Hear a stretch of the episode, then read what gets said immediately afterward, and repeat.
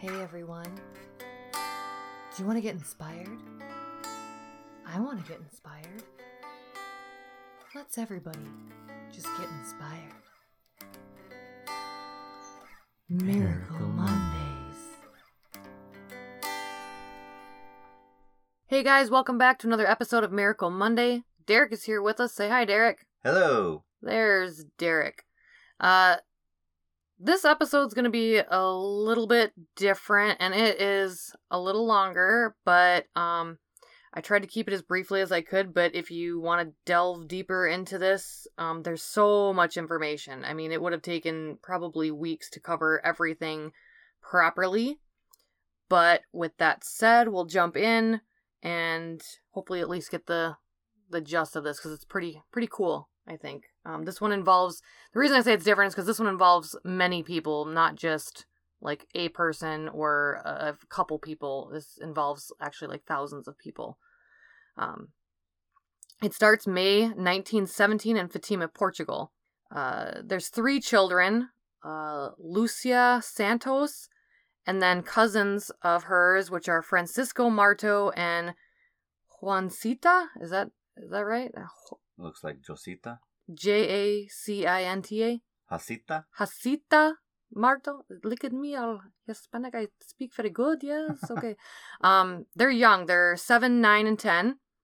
Uh, they reported visions believed to be the Virgin Mary. So they would go uh, to this field um, close by, close by Fatima, Portugal. It was called the hamlet of. I'm gonna butcher this. Sorry, guys. You know me. Aljustrel. Aljustrel. I'm not sure how to pronounce that. A L J U S T R E L. Sure. Sure, that sounds good. Ajustrel. So that's located near uh, Fatima, Portugal. They'd visit this field, and for whatever reason, on the 13th day of the month, every 13th day of the month for six months, these children were visited by what they believe was the Virgin Mary. Um, except for the month of August, the children are actually arrested for something. Um, I tried to find out what that was, but it didn't really make sense. But I'm guessing if they're probably poor children, they probably stole something from a market or so- something simple. Because all three of them were arrested together. Maybe I, I don't know. What year was this? 1917. So 1917. yeah, so it Who was. knows what was going yeah, on? who knows back then and in Portugal, I'm not really sure. But anyway, Lucia accounts seeing an, a lady, quote, brighter than the sun, shredding la- rays of light, clearer and stronger than a crystal glass filled with the most sparkling water and pierced by the burning rays of the sun. So that was from Portugal.com. That was her quoting, saying what she saw about this woman. Uh, she also stated that the Virgin Mary entrusted the children with three secrets, which weren't revealed until 1941, which was written in a document by Lucia at the request of Jose Alves. I'm going to butcher the name again. Correa de Silva. He was the bishop of Laria. Laria? I'm not sure why it took so long for them to like write down the accounts or if she just didn't want to give it up because so she she writes down the first two secrets and gives the document to this bishop, but the third one she doesn't want to for whatever reason she doesn't want to give up at this time. Um so that was 1941 that that she writes down this information for this bishop. I, I, I think he was writing a book or something or, or keeping it for the archives. In 1943, Lucia develops um, a fever and pleurisy, and I she came down with something else in which, you know, back then they didn't have as good of medical care, I guess, as we do now. So the bishop requested again, will you please, you know, write down whatever the third secret or vision was so that we can have it. Um, she was kind of reluctant to to do so uh, because she didn't feel that God or the Virgin Mary who had visited her and gave her this information um, was ready to act or to have it disclosed to the world at this time. Um, so instead, she wrote it down, but she sealed it in, in an envelope that said to not be opened until the year 1960. So, quote, it would be a little bit clearer.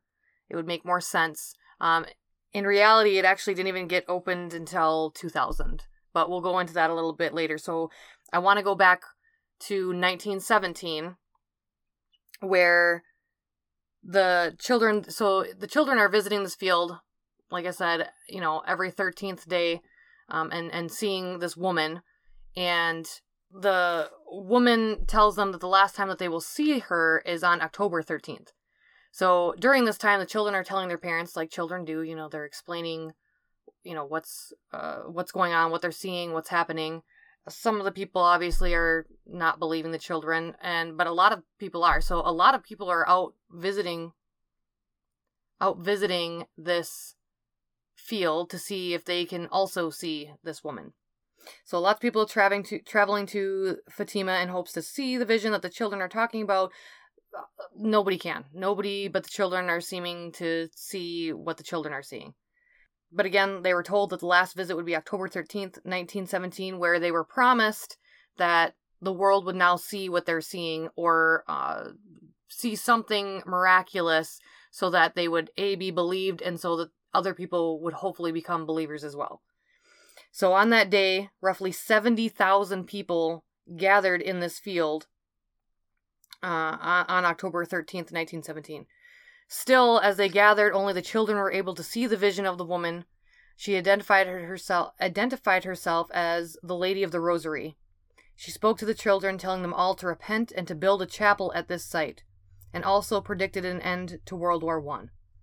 The lady then lifted her hands towards the sky when Lucia yelled out, "The sun, the sun!"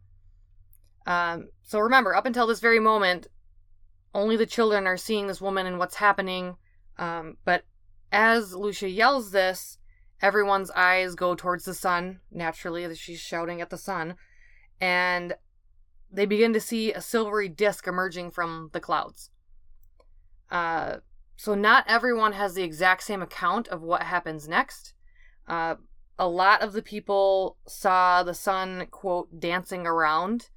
Um, others saw beautiful colors whirling around the sun. Some reported that the sun itself was zooming in a zigzag pattern toward the earth erratically and feared that it may strike the sun the earth. was doing that. Yes. So this, their their their account is that the sun is zigzagging towards the earth as if it's going to crash and essentially kill everyone and collide with earth. Obviously, it did not, but it was moving about erratically. Um, so I'm gonna read you an eyewitness account. Who this is? Um, Dr. Jose Maria de Almeida Ga- Garrett. Listen to me getting all them names right. Hear that? See, guys, I can do it. Um, he's a professor at the Faculty of Sciences of Coimbra in Portugal, and this is from Fatima.org. Um, so, an organization. Uh, this is where the quote, um, an eyewitness account, is from. It must have been 1:30 p.m. when there arose at the exact spot where the children were a column of smoke, thin, fine, and bluish, which extended up to perhaps two meters above their heads and evaporated at that height. This phenomenon, perfectly visible to the naked eye, lasted for a few seconds. Not having noted how long it had lasted, I cannot say whether it was more or less than a minute. The smoke dissipated abruptly, and after some time it came back to occur a second time, then a third time. The sky, which had been overcast all day, suddenly cleared. The rain stopped, and it looked as if as if the sun were about to fill the light fill with light the countryside that the wintry morning had made so gloomy. I was looking at the spot of the apparitions in a serene, if cold, expected of something happening, and with diminishing curiosity, because a long time had passed without anything to excite my attention. The sun, a few moments before, had broken through the thick layer of clouds which hid it and now shone clearly and intensely. Suddenly, I heard the uproar of thousands of voices, and I saw the whole multitude spread out in a vast space at my feet, turn their backs to that spot where, until then, all their expectations had been focused, and look at the sun on the other side.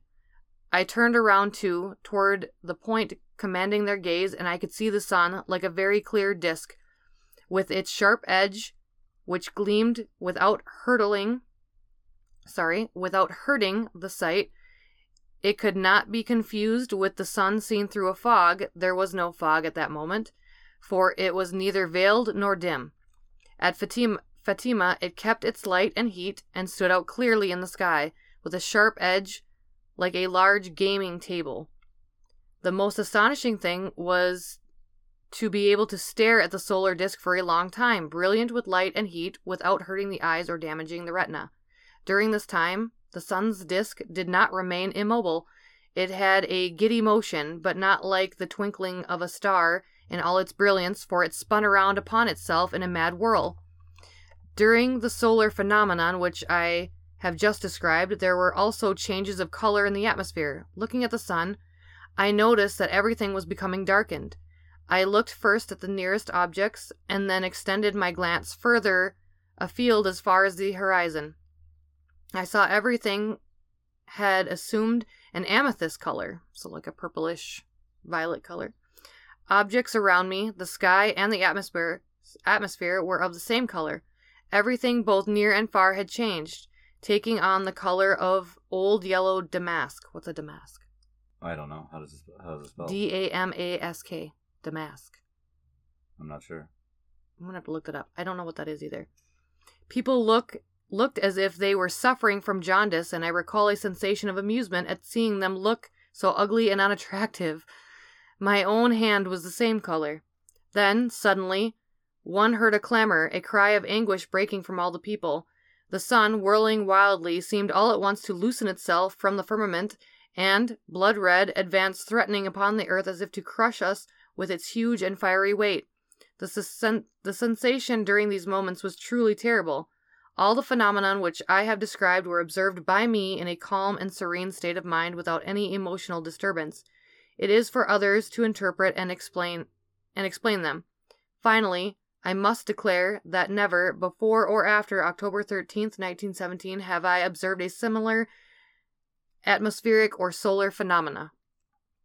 So this account was by a guy obviously who attended this and who is a doctor of the sciences. So He's not some crackpot. right, he's not just some crackpot old fool who doesn't know what he's talking about. He studies science. He probably is not, I would guess, a very spiritual man simply because it seems as though a lot of times you're one or the other. I'm not really sure why. I think they kind of go hand in hand, but typically that seems to be the case. So that's his eyewitness account of this. And I wanted to talk about this a little bit because, like I said, some people saw the sun dancing around happily, some saw colors, some saw it looking violent. This guy seemed to see all of those things. Um, and there were some people that claimed to have seen nothing at all. But there's 70,000 people there, and for so many to have such similar experiences, I just wonder what that means.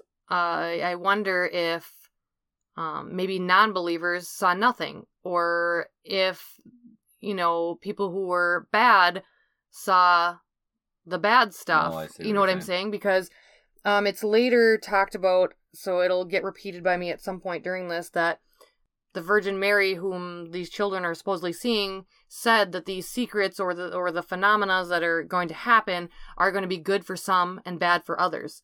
So to me, that would make sense.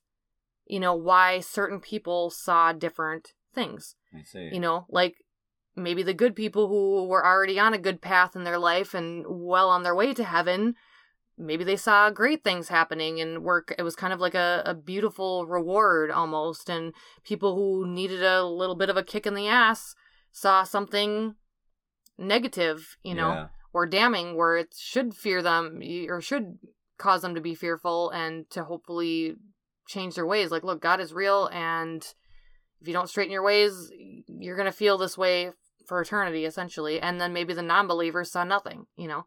I just wanted to bring that up because i thought it was interesting that supposedly the lady had told them that it was going to be good for some and bad for others. So I was, I was just i just wanted to cover that because i just thought it was pretty interesting i guess. Um now we'll jump back to the secrets because this is years later you know in the 40s so 1917 to 1941 that's you know probably 20 30 years there. So 1917, World War One is going on. yep 1941, World War Two is going on. which that'll kind of come into play here um you'll see um so lucia reports her first vision as a vision of hell and it i read the whole um like actual description of it and it's pretty terrifying, honestly. And mind you, when Lucia saw these visions and was entrusted with these visions and secrets, she was only seven, I think. I think she, I can't remember if she was the youngest one or if she was the oldest one because there were seven, nine, and 10 Mhm. So regardless, she was a child, Right. a young child.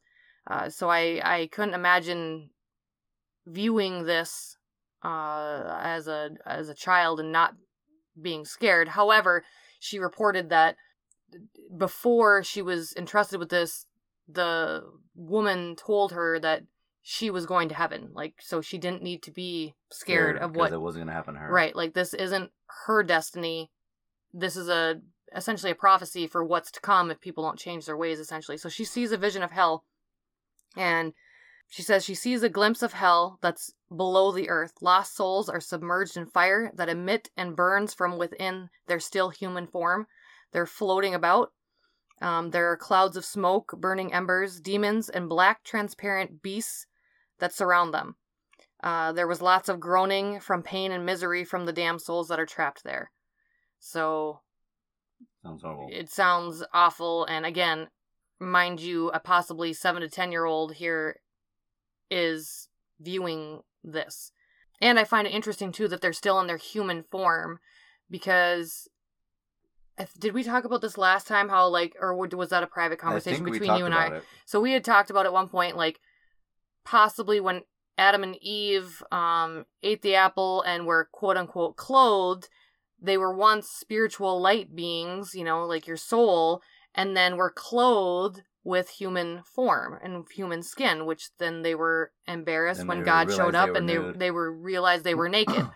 um, so I wonder if that is also a part of hell. Like you stay trapped in your human form because there's a humility about that. There's a there's just a something about that. I mean, what person I don't know anyone who who is literally 110% comfortable and you know happy with their own skin.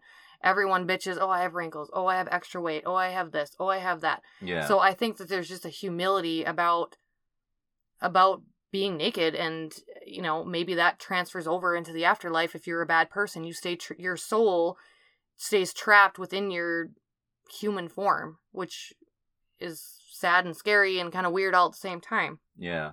um but yeah i just sorry that was a thought tangent thought that i had uh, the second secret was a prediction of the end of world war one but un- unleashing another during the reign of pope pius what's xi six Uh, X I X is ten. no 10 so 11 So, X I yeah eleven. so pope pius um, the unleashing of another war if men continue to offend god and should russia not convert. So maybe she's talking about world war ii because it was stated that there would be more wars and the destruction of countries essentially or the earth. Annihilations of earth i think is what the thing actually said was annihilation of you know countries and man if they didn't uh, stop offending god uh, the third which that one was the one that was sealed in the envelope in 1943 um, i'm not sure because like i said she was told them that in 1960 they could open it. I'm not really sure why i could not find out why they waited so long to open it. Who's they? The Vatican. yeah so the pope um hold on let me see here. So pope john paul ii so he's the one who's going to open it and read it i'm not sure why it wasn't read until then especially when she gave consent in 1960 but anyway so the envelope was not open until may 13th 2000 now if you remember may 13th well first of all the 13th day of every month is already significant, but it's also the day that these visions started Hmm. with these Did children. they purposely pick that date to open it? Perhaps. But May 13th, 2000, 83 years after the original sighting of the Virgin Mary to the children. So, literally 83 years to the day of the first vision hmm is when they're going to read this third secret, which it's not really a secret. It's more another big account of a vision she had. Um, essentially, a warning to the people like, you need to straighten the fuck up or you're damned. Like, he's trying to still save you. You need to straighten the fuck out, you know? hmm Um, it was actually published June 26, 2000.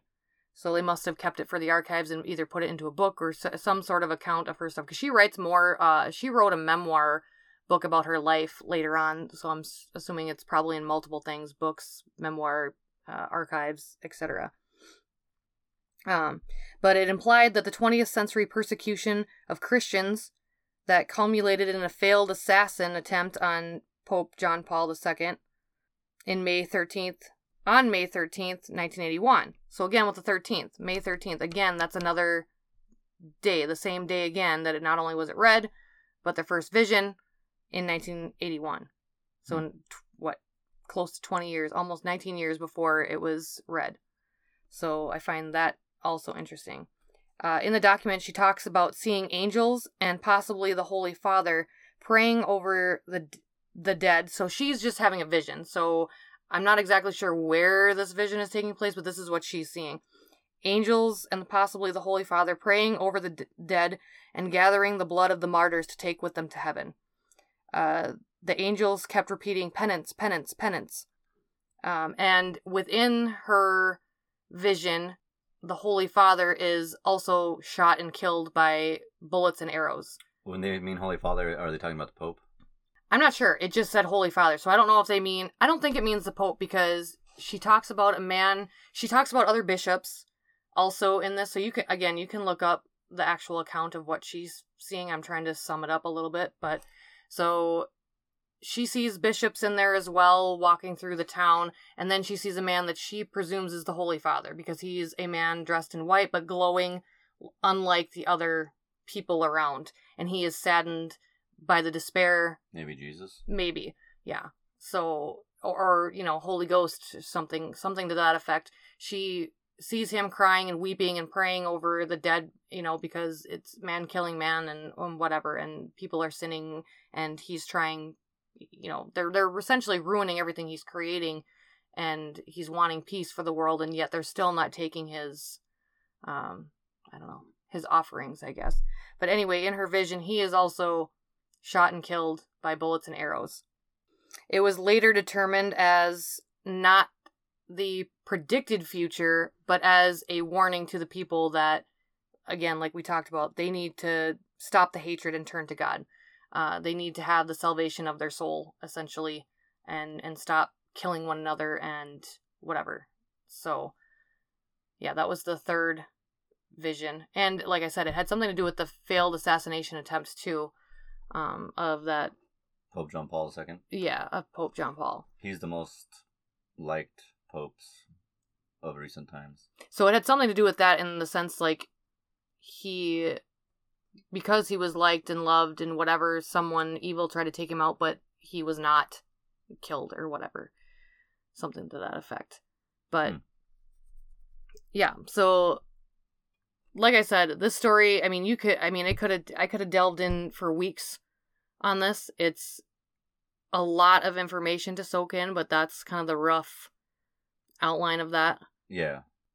But yeah, it was it was crazy because you got to think about that for a second. Like seventy thousand people, that's a lot of people. So this isn't a miracle that just a person or a couple people out in the sticks happen to see or have experienced to them. This is multitudes of people. I wonder if it was officially reported I believe by the government of Portugal. Okay, I, I believe the Vatican did allow this in as a miracle, if I remember right. I could be wrong, but I'm pretty sure I read that that um, was like deemed like an actual miracle because so many people saw it and couldn't, you know, obviously you couldn't scientifically like justify it for anything. Yeah.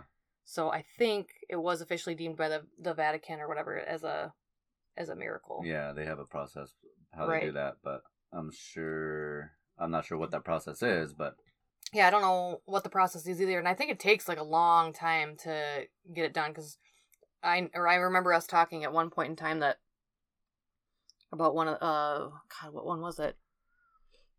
It was the one about the uncorruptible corpses or whatever, and them being deemed um oh yeah, some deemed saints and then deemed miracles or whatever. Some and um some people were oh no, it was the it was the other one where the guy went to Lourdes, France to get cured or whatever, and his was deemed a miracle, but apparently like thousands of people visit that place a year, and thousands of people are waiting to see if theirs are deemed Yeah. miracles too. So they're probably on crazy back order or whatever you want to call that, Back order of uh making things into miracles. right? Or as deemed official miracles.